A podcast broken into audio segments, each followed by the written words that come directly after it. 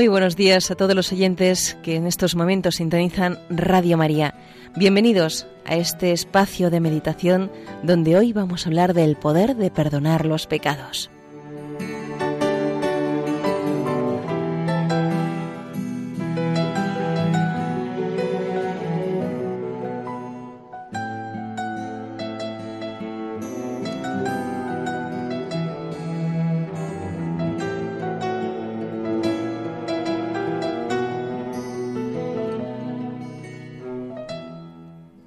Jesús conoce bien nuestra flaqueza y debilidad. Por eso instituyó el sacramento de la penitencia. Quiso que pudiéramos enderezar nuestros pasos cuantas veces fuera necesario. Tenía el poder de perdonar los pecados y lo ejerció repetidas veces, con la mujer sorprendida en adulterio, con el buen ladrón suspendido en la cruz, con el paralítico de Cafarnaún, vino a buscar y salvar lo que estaba perdido, también ahora en nuestros días. Los profetas habían preparado y anunciado esta reconciliación del todo nueva, del hombre con Dios. Así se refleja en las palabras de Isaías. Venid y entendámonos, dice Yahvé. Aunque vuestros pecados fuesen como la grana, quedarán blancos como la nieve aunque fuesen rojos como la púrpura, llegarán a ser como la blanca lana. Fue esta también la misión del Bautista, que vino a predicar un bautismo de penitencia para la remisión de los pecados. ¿Cómo se extrañan algunos de que la Iglesia predique la necesidad de la confesión?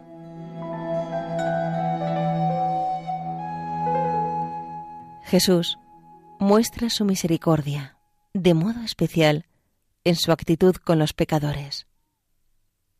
Yo tengo pensamientos de paz y no de aflicción, declaró Dios por boca del profeta Jeremías. La liturgia aplica esas palabras a Jesús porque en él se nos manifiesta con toda claridad que Dios nos quiere de este modo.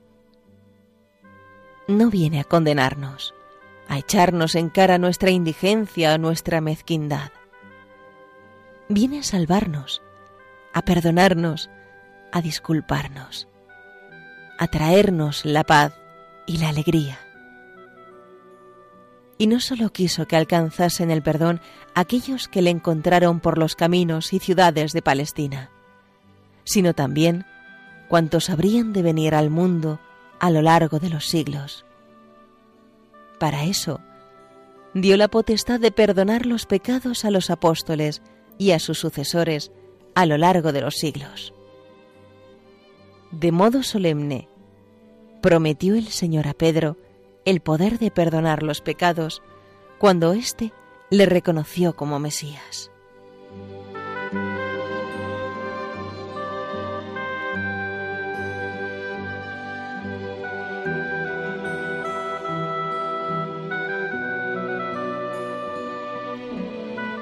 Poco tiempo después, se lee en el Evangelio de la Misa de hoy, lo extendió a los demás apóstoles. Os aseguro que todo lo que atéis en la tierra quedará atado en el cielo, y todo lo que desatéis en la tierra quedará desatado en el cielo. La promesa se hizo realidad el mismo día de la resurrección. Recibid el Espíritu Santo a quienes perdonéis los pecados, les serán perdonados. A quienes se los retuviereis, les serán retenidos. Fue el primer regalo de Cristo a su iglesia.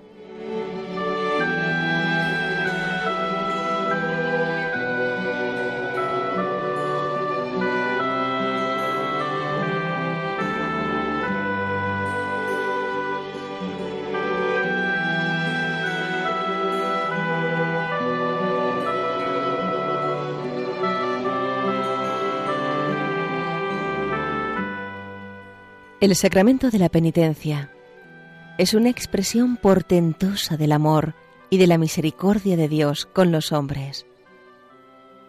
Porque Dios, aun ofendido sigue siendo Padre nuestro. Aún irritado, nos sigue amando como a hijos. Solo una cosa busca, no tener que castigarnos por nuestras ofensas, ver que nos convertimos y le pedimos perdón. Demos gracias al Señor en nuestra oración de hoy por el don tan grande que significa poder ser perdonados de errores y miserias. Ahora, en la oración ante Él, podemos preguntarnos, ¿son hondas y bien preparadas nuestras confesiones?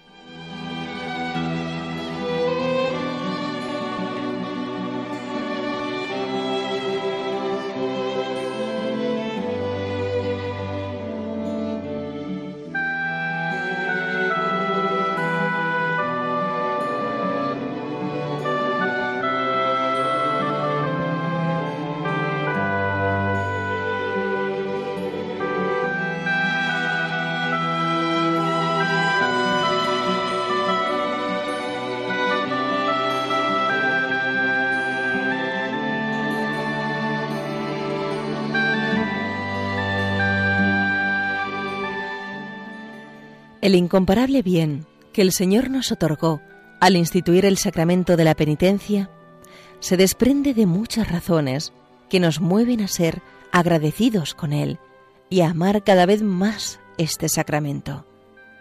Su consideración nos ayudará también a cuidar mejor la frecuencia con la que lo recibimos. En primer lugar, la confesión no es un mero remedio espiritual que el sacerdote posee para sanar el alma enferma o incluso muerta a la vida de la gracia. Esto es mucho, pero a nuestro Padre Dios le pareció poco. Y lo mismo que el padre de la parábola no concedió el perdón a su hijo a través de un emisario, sino que corrió él en persona a su encuentro. Así el Señor, que anda buscando al pecador, se hace presente en la persona del confesor y nos acoge. Cristo mismo, por medio del sacerdote, nos absuelve, porque cada sacramento es acción de Cristo.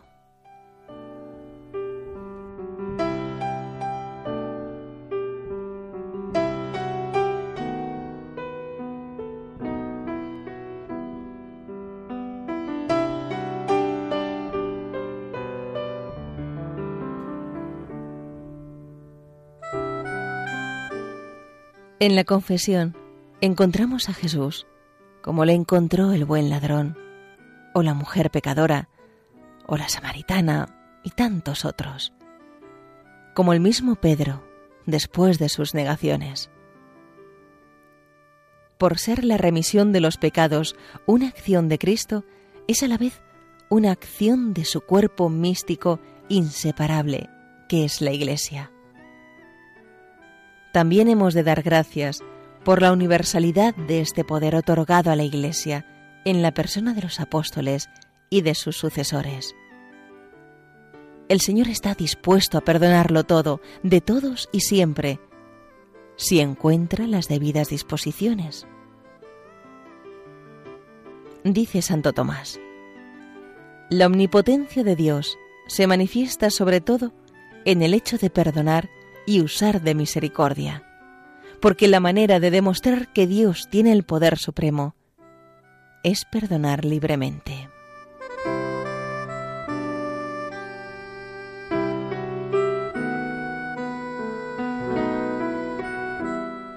Jesús nos dice, He venido para que tengan vida y la tengan en abundancia.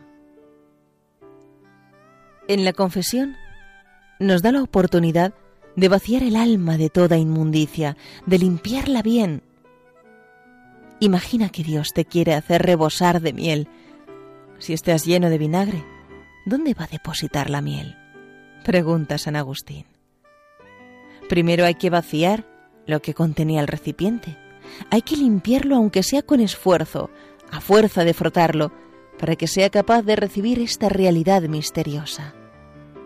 De este modo, con ese pequeño esfuerzo que supone la delicada recepción frecuente del sacramento, el examen diligente, el dolor y el propósito bien hechos, el Espíritu Santo va logrando en nuestra alma la delicadeza de conciencia. No la conciencia escrupulosa que ve pecado donde no lo hay, sino la finura interior que afianza una fuerte decisión de tener horror al pecado mortal y de huir de las ocasiones de cometerlo, a la vez que hace crecer el empeño sincero de detestar el pecado venial. De este modo, la confesión nos llena de confianza en la lucha, y quienes la practican experimentan que es ciertamente el sacramento de la alegría. ¿Cómo no agradecer al Señor esa muestra patente de su misericordia? ¿Cómo no valorar y dar a conocer a otros cada vez más este sacramento?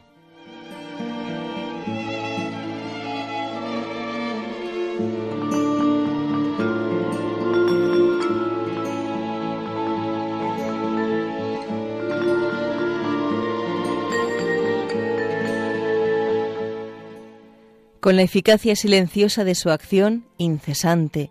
En el sacramento de la penitencia, el Espíritu Santo nos va dando el sentido del pecado, nos enseña a dolernos más, a valorar con más profundidad la ofensa a Dios, infunde en nosotros un espíritu filial de desagravio y de reparación. Por eso, la confesión puntual, contrita, bien preparada, es manifestación inequívoca de espíritu de penitencia. Agradezcamos al Espíritu Santo haber inspirado a los pastores de la Iglesia el fomento de la confesión frecuente. Con ella progresamos en la humildad, combatimos con eficacia las malas costumbres hasta desarraigarlas. Podemos hacer frente a la tibieza, robustecemos nuestra voluntad y aumenta en nosotros la gracia santificante en virtud del sacramento mismo.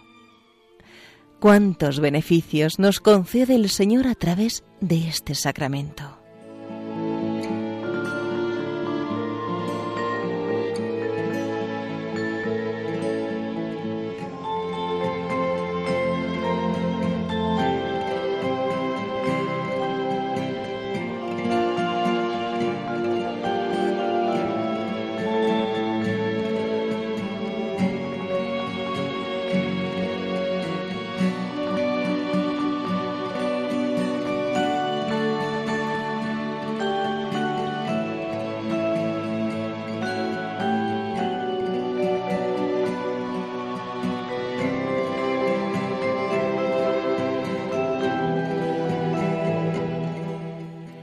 La potestad de perdonar los pecados fue entregada a los apóstoles y a sus sucesores. Solo tiene facultad de perdonar los pecados quien haya recibido el orden sacramental. San Basilio comparaba la confesión con el cuidado a los enfermos, comentando que así como no todos conocen las enfermedades del cuerpo, tampoco las enfermedades del alma las puede curar cualquiera. Pero, a diferencia de los médicos, al sacerdote no le viene su poder de su ciencia, ni de su prestigio, ni de la comunidad, sino que le llega directa y gratuitamente de Dios, a través del sacramento del orden. Por disposición divina, para mejor ayudar al penitente a ser sincero y a profundizar en las raíces de su conducta así como para defender la pureza del cuerpo místico de Cristo, el confesor, que hace las veces de Cristo, debe juzgar las disposiciones del pecador, el dolor y propósito de la enmienda. Debe juzgarlo antes de admitirle por la absolución a una más plena comunión con la Iglesia. Por eso el sacramento de la penitencia es un verdadero juicio al que se somete el pecador, pero es un juicio que se ordena al perdón del que se declara culpable. Mira qué entrañas de misericordia tiene la justicia de Dios. Porque en los juicios humanos se castiga al que confiesa su culpa y en el divino se perdona. Bendito sea el santo sacramento de la penitencia.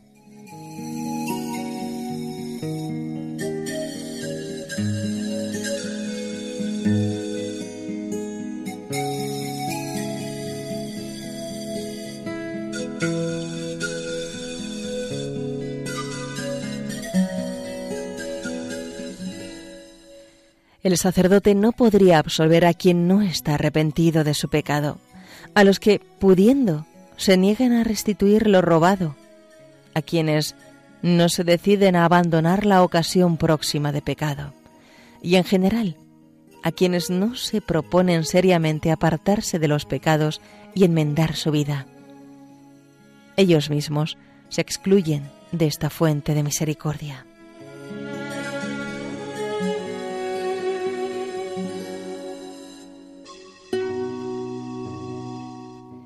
El juicio del sacramento de la penitencia es, en cierto modo, adelanto y preparación del juicio definitivo, que tendrá lugar al final de la vida. Entonces comprenderemos en toda su profundidad la gracia y la misericordia divina en el momento en el que se nos perdonaron los pecados. Nuestro agradecimiento no tendrá entonces límites y se manifestará en dar gloria a Dios eternamente por su gran misericordia. Pero el Señor nos quiere también agradecidos en esta vida. Demos gracias a Dios y pidamos que nunca falten en su iglesia sacerdotes santos, dispuestos a impartir este sacramento con amor y dedicación.